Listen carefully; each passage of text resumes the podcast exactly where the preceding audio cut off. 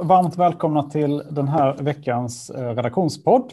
Idag är det fredagen den 5 mars och eh, med mig har vi eh, Jesper, Pekka, Per och Niklas och jag Karl. Vi ska idag prata om lite om centralbankens, vad centralbanken har för krut i sina lador. Och vi ska prata om sättningen vi har haft, ganska rejäl sättning inom tekniksektorn. Pekka, vad är det som händer? Ja, det som händer är att den amerikanska långräntan fortsätter att stiga. Och, och det som gjorde att det drog iväg just i, i, igår, det var ju att Powell eh, var med på en utfrågning som Wall Street Journal hade. Och där eh, kommenterar ju då den ekonomiska utvecklingen och lite grann på finansmarknaden. Och det man kan säga om talet, det var att det var väldigt positivt på konjunktursidan. Ekonomiska återhämtningen fortsätter och ska ta bättre fart. Det fort, finns fortsatt utrymme på arbetsmarknaden. Inflationen är inget direkt hot och det är fortfarande långt till en centralbanksåtstramning. Så det var ju i huvudsak positiva nyheter. Sen var det ju det att han eh, kommenterade ju den här ränteuppgången väldigt lite och konstaterade att eh, han såg ingen allvarlig turbulens på finansmarknaden. Och det tolkades för av marknaden som att eh, den amerikanska centralbanken, i alla fall inte på kort sikt, kommer att göra någonting radikalt för att stoppa ränteuppgången. Och då steg räntan ännu mer efter det va? Ja, precis. Och då pep den iväg och landade, var väl uppe på 1,58 procent. Och, och som vi har sagt tidigare, det är inte nivån i sig som är skrämmande, utan det är hastigheten i uppgången. Och, sen kan man, se, kan man säga att det finns två tolkningar av talet, eller, eller liksom konsekvenserna av det, av det Powell sa. Det är att det är de som fokuserar enbart på själva ränteuppgången och vad den betyder för dels för vad som, vad som sker på räntemarknaden och i förlängningen på börsen. Så det är bara liksom någon sorts risk för, finans, för fortsatt finansiell turbulens. Och sen är det de som tror på att det här ska leda till stigande inflationsförväntningar, stigande inflation och att eh, amerikanska centralbanken kommer att tvingas att strama åt penningpolitiken mycket tidigare än vad de har sagt. Och bägge är ju, så att säga, ska vara negativt på börsen, eller aktiemarknaden i stort. Jesper, hur ser du på läget? Jag tänker så här att börsen är extremt förutsägbar. Det är min spontana tanke. Det här är Alltså, de senaste månaderna när jag har pratat med förvaltare, som alla har haft, vi har pratat jättemycket om det här, hur, hur alla har exakt samma syn på händelseförloppet framöver. Det här liksom att vi får vaccinering rullar ut, eh, konjunkturen förbättras, vinsterna återhämtar sig och allting är kanon. Det är liksom ett grundkoncept. Och så när man då har sagt att, frågat förvaltare och analytiker att jo, men utifrån det här scenariot så borde ju rimligtvis också räntan stiga. Och då är liksom kompakta svaret att jo, jo, men det där är inget problem för det är så låga nivåer. Det vill säga att räntemarknaden är aldrig ett problem för aktiemarknaden förrän det är ett problem. Det, det har vi sett flera gånger förut. Och, eh, alltså jag tänkte väl spontant att det här känns fullständigt logiskt med tanke på den återhämtning som, som förväntas och de massiva stimulanser som kommer ut. Och har vi dessutom då en börs bakom oss som har stigit ohämmat mycket på grund av tidigare stimulanser och låga räntor så är det här ganska normalt. Tänker jag. jag ser liksom ingen dramatik i det och dessutom är det så att vi har ju så väldigt många stora flöden som vi kanske inte är så vana vid från tidigare kriser som är, vi brukar kalla för passiva där, där det går väldigt fort. Ja, men det räcker med att någon stor gigantisk passiv pensionsfond som säger Nej, men nu viktar vi över lite grann till räntor eller lite grann till defensivt eller value så, så får det en enorm effekt och då spelar det ingen roll vad fundamenta är i vissa bolag. Flöden är flöden. Mm. Niklas, hur ser du på läget? Nej, men jag kan väl bara fylla i där också. Jag menar, man tar ju bort lite grann av excesserna kan jag väl tycka på um, tillväxtsidan. Det är klart, jag menar, med tanke på långräntan som har stigit så har vi ju sett att um, tillväxtbolag med lite uh, saftiga värderingar om man så säger har tagit stryk. Uh, och, och, vi såg ju det redan 9 november i fjol med Pfizer-Biontech-beskedet och det, mm. när vi började känna att men det finns en värld post-pandemic när vi fick en ganska kraftig sektorrotation. Då, då var det ju fördel, eh, värde och eh, mindre fördel, eh, tillväxt om man så säger. Vi fick en rotation och den blev så pass kraftig att vi eh, i slutet av månaden i alla fall här hos oss på Avanza såg att man, man flödade tillbaka till tillväxt igen för att det föll så pass kraftigt. Och sen dess har vi ju sett att man har hoppat emellan värde och tillväxt. Det är inte liksom strikta definitioner, men, men på ett ungefär i alla fall. Eh, och nu är det ju fördel tycker jag, värde igen. I slutet på februari, inom loppet av en vecka, så såg vi ju faktiskt en nedgång på över 8% på Nasdaq. Och nu har Nasdaq också bjudit på årets första korrektion med en nedgång på, på 11 Jag tycker väl ändå att det är ganska sunt och en andhämtning. Och jag tycker också i, i slutet på förra året när vi såg ett Airbnb eller DoorDash komma in på börsen och båda steg långt över 100% första dagen var på Roblox och många, många väntar på och kände nej, men vi, vi skjuter på våran notering. Det blir en direktlistning nästa vecka, 10 mars, va?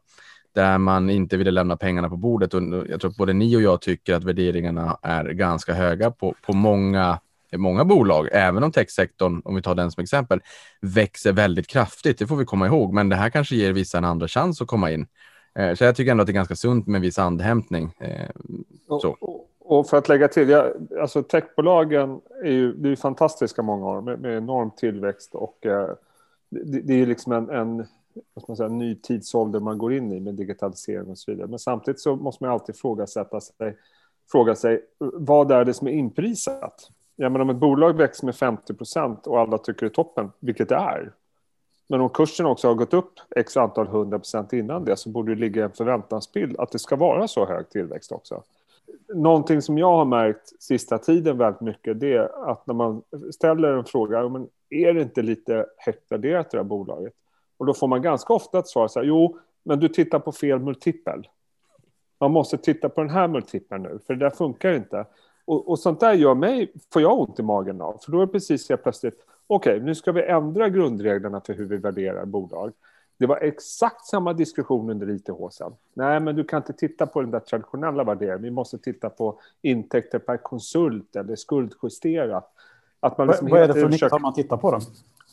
Alltså, det jag har hört många gånger att när jag säger att oh, P talet här är ju 70. Jo, men vänta, det där kan du inte. Du måste titta på de skuldjusterade multiplarna. Och jag säger inte att det är fel. Men jag säger bara att retoriken, att man nu mm. försöker hitta andra värderingsmått i grundändan så är det liksom vinsttillväxt som styr aktier. Alltså, det behöver inte vara så jävla komplicerat hela tiden. Så att jag tror att det här känns ju som något sån här kollektivt att nej, men vi vill så gärna att det här ska fortsätta för det är så himla bra det här. Vilket ingen ifrågasätter. Och sen är det igen de här passiva flödena. Vi kan tycka att en aktie är det bästa som skivat bröd, men om flödena rör sig åt ett annat håll så spelar inte det någon roll. Uh, av samma anledning som banker fortsätter vara lågt värderade. Varför är de det? Jo, för ingen har velat ha skiten. Men, men det jag tycker gillar Jesper bara som är lite intressant är att i USA har vi sett en, rätt, en hygglig nedgång får man väl ändå säga, en liten sättning. Ja. Sverige, vi har ju klarat oss väldigt bra, men Extra. Sverige är ju liksom den traditionella, den gamla ekonomin inom citationstecken om jag får vara lite elak. Det är mycket bank och verkstad. Ja. Medan i USA är det ju väldigt mycket tech och, och någonstans vill jag bara påminna om, vi, vi poddade förmodligen och pratade aktier även 2018. Då toppade den 29 augusti och sen var det en rotation från tech till hälsovård och sen var det en regelrätt frossa. Då mm. var vi uppe nästan 3,30. Pekka, Jesper, ni hade era månadsdragningar som ni har haft varenda månad genom åren och där sa ni ju att förvaltarna i USA de säger att TINA, det är slut med TINA om vi kommer upp i 360, 3,75. Där kommer vi börja allokera om pengar från aktiemarknaden till räntemarknad. Nu, Pekka, du sa 1,58 här, vi är liksom halva den nivån. Så det är inte riktigt heller nej, samma nej. situation som då. Men jag tror liksom det är alltid rörelse när man letar efter. Och sen kan väl jag känna då att sista tiden så tycker jag börsen har varit mer styrd av FOMO än TINA. Det är bara min, min subjektiva bedömning. Att det, är det, det inte en kombination av FOMO och TINA? Känns det som. Jo, det är det säkert. Men det är ju, sen är det ju fortfarande så här, om, om, du har aktier som väldigt många äger, som är väldigt populära och så märker man att flödena går någon annanstans. Ja, var hittar du kapital någonstans? Ja, du hittar ju cash från det du har tjänat väldigt mycket pengar på, som du kan skala av. Så det är liksom en naturlig rörelse. Det betyder ingen, inte att marknaden har sagt åh, herregud, de mm. där techaktierna, shit vad dåligt det går för dem nu. Det är, liksom, det är en källa till, till kapital. Liksom, man, man säljer det som har gått bäst helt enkelt. Ja, ja, men jag har själv suttit som förvaltare. Jag vet hur det var när man hade utflöden. Ja, vad är det man ska kapa? Ja, vad är det som har gått bra? Liksom? Eh, per, eh, vad, hur ser du på läget? Jag håller med Jesper lite där. Jag tror att man säljer av mycket där det likvida. Jag har roat mig med att titta lite på Microsoft Apple versus våra svenska klenoder Sandvik och Atlas Copco. Jättekul. Och mm. eh, de har ju samma värdering nu på eh, vinsten på senaste, på senaste vinsterna. Då. Det handlas kring 35 på eh, alla de här fyra storheterna. Alltså P 35? Mm. Ja, ungefär nu. Men då har ju visst, då har Microsoft och Apple har väl kanske 20 procent. I alla fall Apple har gått ner 20 procent nu på sen toppen här nu för någon månad sedan. Eh, så de har väl kommit ner nu och eh, vilket jag tycker är lite intressant då hur man kanske värderar eh, bolag med lite olika tillväxtkurvor på. Eh, och vad är din analys här då? Varför är det så? Nej, men jag vet inte. Jag, jag tror att eh, som herrarna säger att det är lite vinstantagningar man, och det är likvida papper och det är kanske där man tar hem vinsterna i. Sen mm. finns det ju mycket just amerikanska småbolag som är högflygande som har tagit väldigt mycket stryk. Jag har några i min egen portfölj som har tagit eh, gruligt med stryk eh, de sista, sista veckan. Ja, eh, exempelvis då. Eh, men sen har jag noterat en annan grej faktiskt. Eh, och det är ett av mina innehav, det israeliska Fever. Eh, de var ute för några veckor sedan och skulle göra en riktad emission. Ta in väldigt mycket pengar. De, de stängde den emissionen ofullbordad får man väl säga tidigare i veckan och sa att det var väldigt svårt att ta in pengar till rätt värdering just nu. Då. Så det, man ser väl ett litet sentiment, kanske tycker jag, att det blir lite mer risk av. Återgå till ränteuppgången som, ja. som om den om vi anser den vara en trigger bakom de här korrigeringarna på börsen. Mm. Så, eh, ja, så nu talar väl en del för att ränteuppgången kan fortsätta ett tag till. Men eh, det man kanske ska hålla koll på det är väl vad ECB säger nästa vecka och eh, den amerikanska centralbanken den 17 mars. Eh, för att de vill ju inte se, någon, eh, se att ränteuppgången fortsätter till den nivån där det blir ett problem för, för konjunkturen.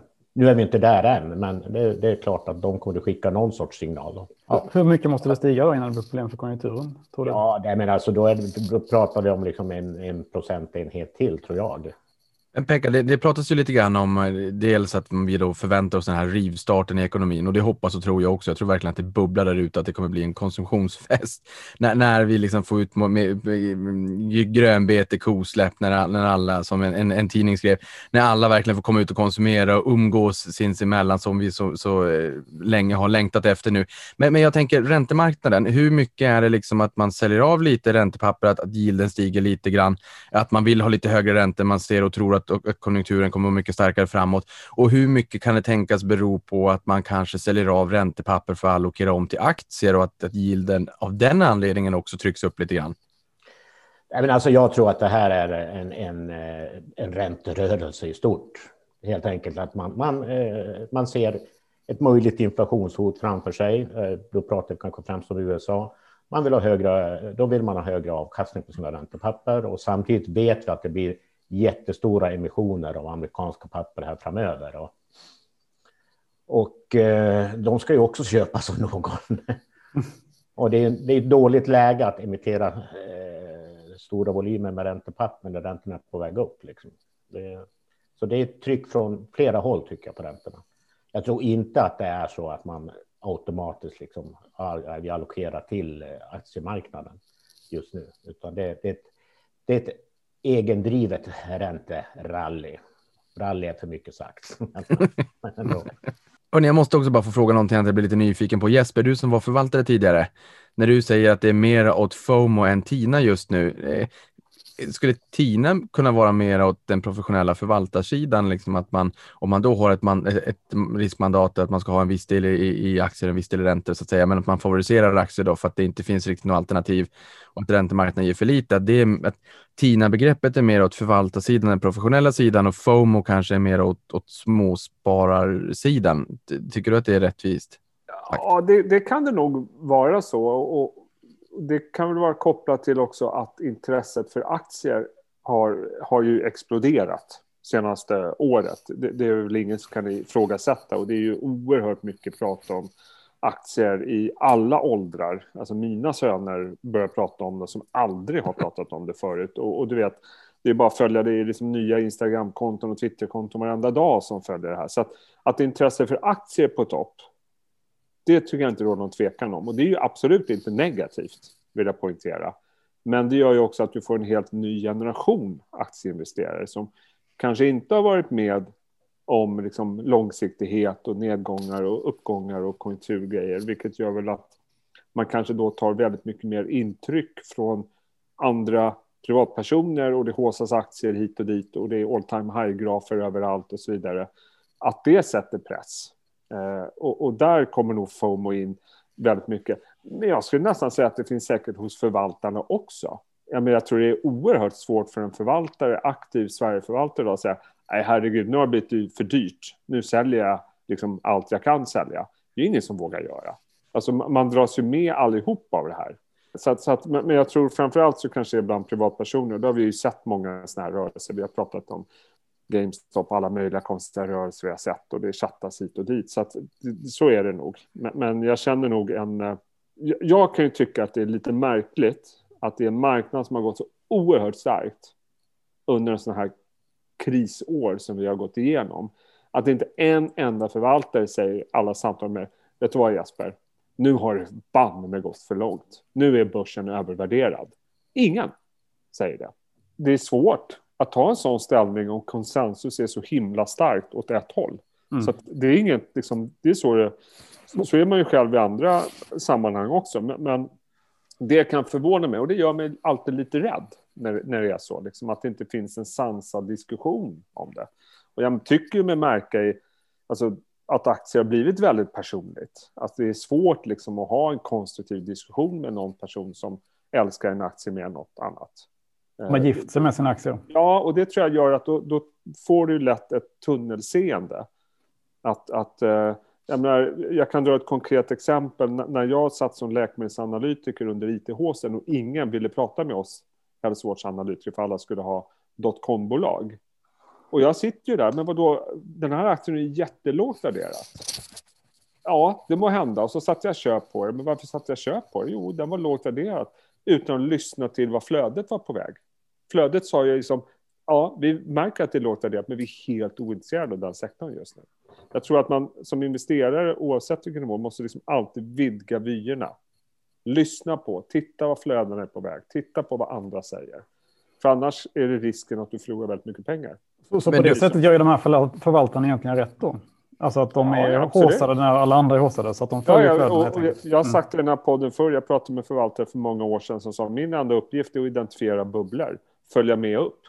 Men har jag tur så lämnar jag bubblan innan de andra gör det, innan den spricker. Precis. Ja. Så, så, att det är fullt naturligt och det är ingenting eh, Alltså det, det vore dumdristigt att liksom lämna det där för tidigt, för då får du ju sämre mm. avkastning.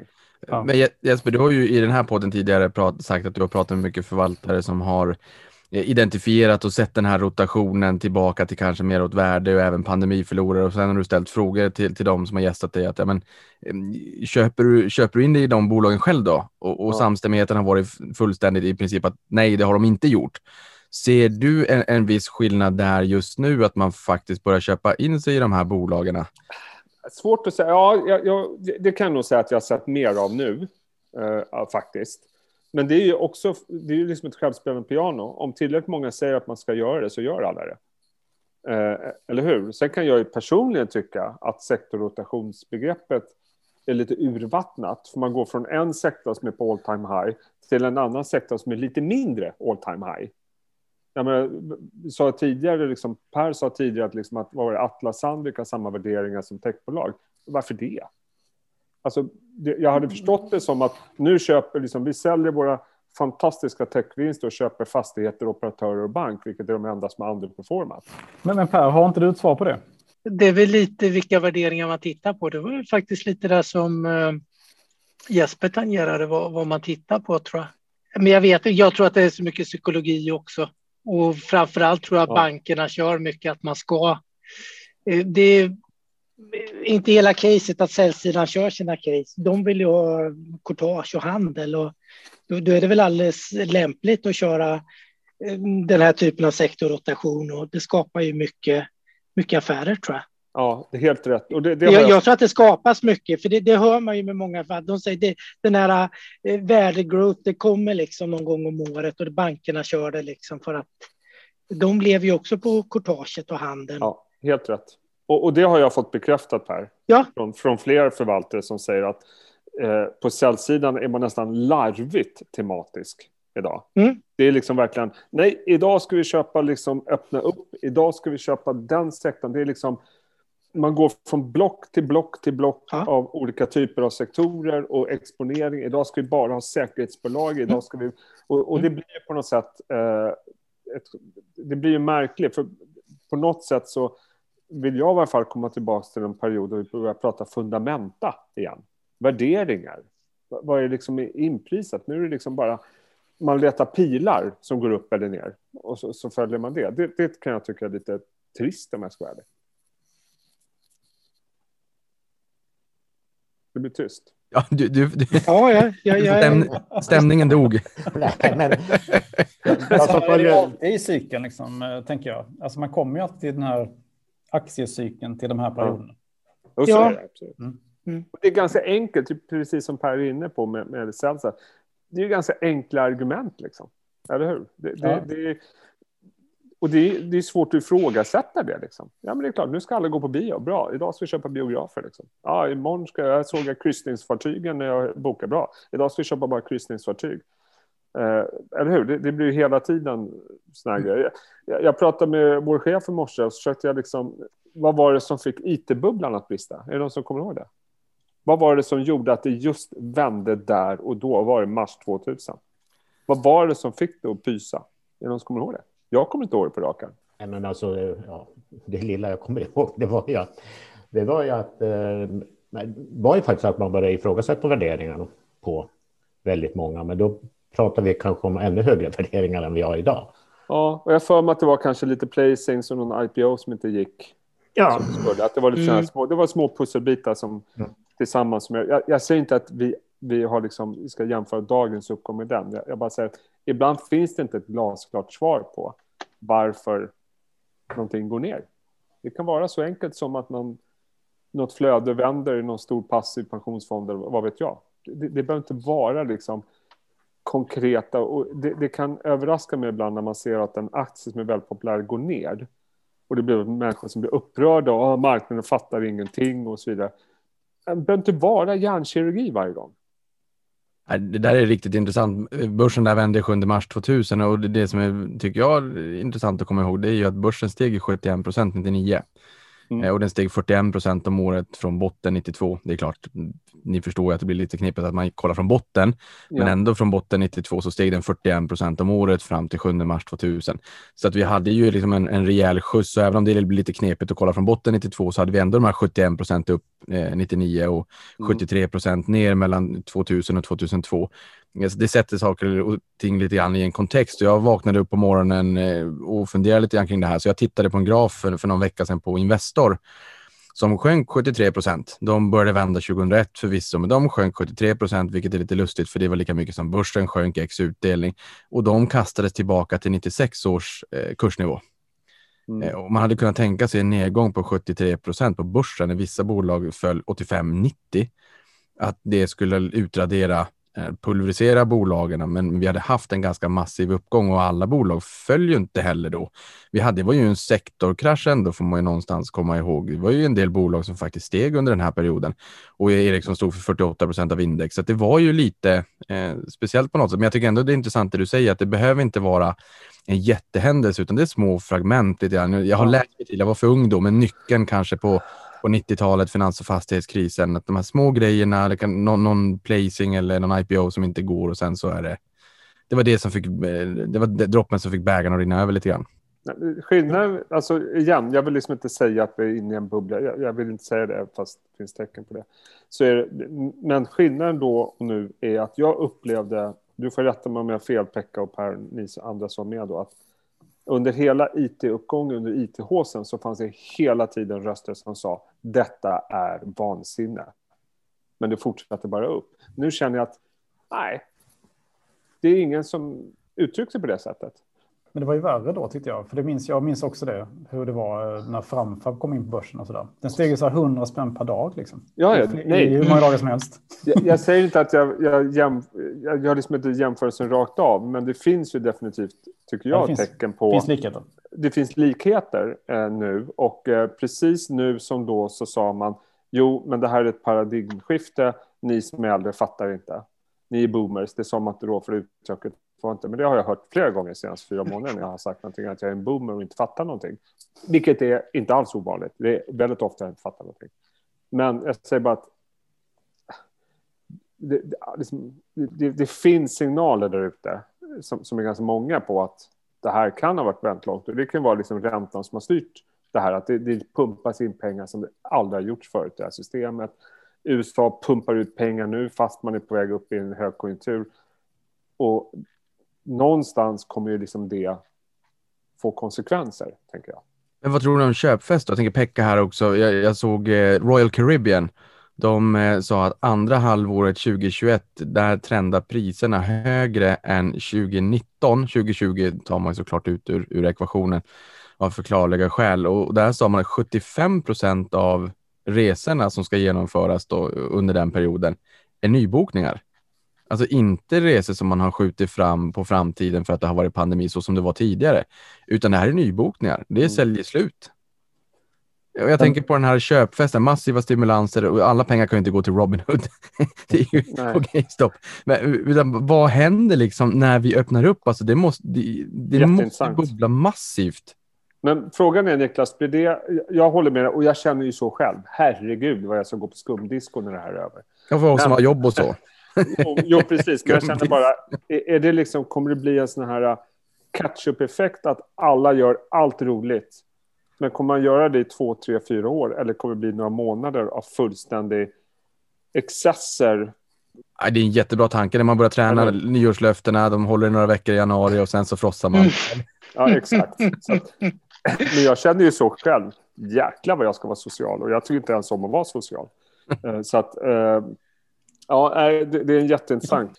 Nej, men det är väl klart att det kommer att bli en tillväxtboom det andra halvåret i år och så där. Om vi tittar på USA och så där så vi har ju, vi hade ju, fick ju en konsumtionsboom redan i januari när, mm. när de fick sina första stödpengar och nu får de ytterligare 1400 dollar per hushåll och så där. Och arbetsmarknaden går förhoppningsvis fortsatt starkt. Eh, som konjunkturanalytiker så, så, så, funderar man väl dock lite på vad som händer 2022 då, när vi inte får en stimulans. Och eh, vi kan få se en liksom, naturlig åtstramning. Eh, vi får se. Vi har pratat om superkonjunktur här. Eh, är möjligt, mycket möjligt. Men eh, med, med Pekka... en superkonjunktur försvinner stimulansen också. Pekka, finns det något skeende under, under, liksom, under alla dina år som du tycker närmelsevis liknar det här som vi befinner oss i just nu? Eller som vi skulle kunna se nu framåt, kanske kommande året? Nej, nej jag måste säga att det, det här är faktiskt ganska unikt. Eh, nej, det liknar ingenting. Eh, man skulle kanske kunna ha jämfört med, med eh, amerikanska finans, efter finanskrisen 2007-2008 där. Men mm. då pratar vi ändå om att då var ju stimulanserna betydligt, betydligt mindre än vad de är idag. Och eh, även räntemarknaden såg helt annorlunda ut och skuldsättningen såg helt annorlunda ut. Så jag tycker att det här är en, en unik situation som gör att det är lite svårt att dra slutsatser om hur konjunkturutvecklingen kommer att se ut framöver. Liksom. Det får vi... Och, och, och det är där min oro då, om jag ska fortsätta vara eh, bittergubben här, eh, att om nu alla under flera månader har pratat om att vi ska få en konjunkturboom, vi ska få stigande vinster, då ställer jag mig frågan som jag alltid ställer mig. Vad är då inprisat? Om alla har pratat om det här i månader och kurserna har gått upp, alltså är, är, är, rent teoretiskt borde det varit inprisat nu då, eller? Ja, det är en väldigt bra fråga. Tycker jo, jag. Men, jo, men, och, det är, och det är ju så det var. Jag menar, mycket av uppgången under 2020 på börsen eh, baserades på att vi skulle få en tillväxtboom redan mot slutet av det året. Mm. Sen sköt man fram det och så skulle komma liksom i början av... Sen skulle tillväxtboomen komma någon gång i inledningen av 2021, så kom den andra våg. Ja, nu, är tillväxt, nu kommer en tillväxtboom andra halvåret som man har skjutit det här framför sig. Eh, definitivt. Så, så ur den aspekten så borde väldigt mycket vara inprisat. Men Niklas, nu när vi har fått den eh, första stora sättningen här, hur ska man agera då? Som, eh, hur ska man tänka liksom? Jag är ju så där tråkigt långsiktigt som jag alltid är, så jag ändrar ju inte, ändrar inte strategi. Jag är den här konservativa typen som om jag går och äter på restaurang och jag vet att någonting är gott, då kanske jag fegar och inte tar den här nya maträtten som jag kanske borde göra lite YOLO, utan jag tar den som jag vet smakar bra och det är samma sak på börsen också. Jag kan tycka att det är, det är sunt att vi får en, en liten sättning här, att vi får bort den, den liksom, toppen av fluffet som har varit på marknaden. Vi har ju ändå fått någon form av värderingsfluff. Sen tycker jag att eh, aktiespararna brukar prata om 10 till 15 aktier i 5 till 6 olika branscher. Oftast så pratar vi om antalet aktier. Vi har också sett att riskspridningen i portföljen har förbättrats senaste året. Euroclear kom med en rapport där man säger att 41,7 ehm, procent av, av aktieägarna i befolkningen har en aktie i portföljen, ner från 44 i fjol. Vi har 4,5 bolag i snitt istället för 4,1. Så vi har liksom en bättre riskspridning, men vi har ju inte kanske alltid lika bra spridning när det kommer till branscher. Ta USA, eh, techsektorn nästan 30 procent av S&P 500. Det är mycket eh, det är en hög techkoncentration. Det, det är många kunder som har väldigt mycket tillväxt i portföljen, inte bara tech utan tillväxt. Så, så jag tycker någonstans att man ska fundera kring att ha en spridning, i, inte bara i antal bolag utan även i branscher. Men sen, eh, och det, har man det, då kommer man också se värdena i, i de mer traditionella värdebolagen i portföljen och jag vet att jag använder uttrycket värdebolag fel i dess strikta definition, men ni får, liksom, ni, ni får stå ut med det. Vi förlåter det. Ja, ni förlåt mig. Det är bra. Och, och, och, då ser man att de, de får lite mer vind i seglen nu. Det är ju trevligt och man kanske får en andra chans på de bolagen vars värderingar har varit ganska tilltagna. Och jag tror att många av oss har känt att vi under en lång tid har fått jaga aktier, jaga bolag som har sprungit iväg och, och, och, man har liksom inte kunnat köpa på sig dem och de bara fortsätter springa på och uppåt. Så för den som är långsiktig så är det fortfarande intressant att kolla på sekulär tillväxt. Det är fortfarande intressant att kolla på strukturell tillväxt och megatrender och vad är det som växer. Sen vet vi ju från tid till annan att det kan bli en skillnad att aktien och bolaget, för en aktie är ju faktiskt ett bolag och det är en produkt eller tjänst och det är anställda och så där. Eh, i, ibland så är det en diskrepans de två emellan. Och på, i det korta perspektivet så har du ju sprungit iväg lite snabbt. Det tror jag vi alla är ganska ense om. Och det här kanske ger oss en andra chans att komma in i bolag som man vill ha i portföljen eller kanske den har som man kan fylla på. Det, det är väl min syn på det hela. Men ska man, ska man lägga benen på ryggen och springa härifrån? Nej, men jag tycker att det är ganska sunt med, med en liten sättning för det har varit excesser. Det, det är min bild. Mm. Det är snarare att det blir en, mm. lite balans igen kanske. Ja, men jag tycker det. Apropå det med att man hoppar på eh, aktier som har stigit mycket. Jag såg att eh, Morgan Stanley la ut en särskild köprekommendation på Microsoft idag. De tror att det kan bli ännu bättre än vad, än vad marknaden tror. Så att säga. Och det är ju ändå jätten så att säga. Det är ju roligt. Jag, jag älskar Satya Nadellas citat. Från, från citatet i egentligen eh, 26 april i fjol när pandemin, där man sa att man har tagit två års digitalisering på två månader till nu senast att digitaliseringen sveper över varje industri, varje bolag över hela världen och att man måste ställa om. Om man vill ha ett existensberättigande så måste man faktiskt ta digitaliseringen på allvar och ställa om, för annars kanske man inte har någon business i framtiden. Satcha, han har ju haft fantastiska citat under hela den här perioden som verkligen har varit tänkvärda när, de, när den digitala ekonomin har tagit ett enormt steg framåt. Trevlig helg till alla som har lyssnat. Ja, ja. trevlig helg. Ses nästa vecka. Trevlig helg. Trevlig helg på er. Ha det gott. Hej.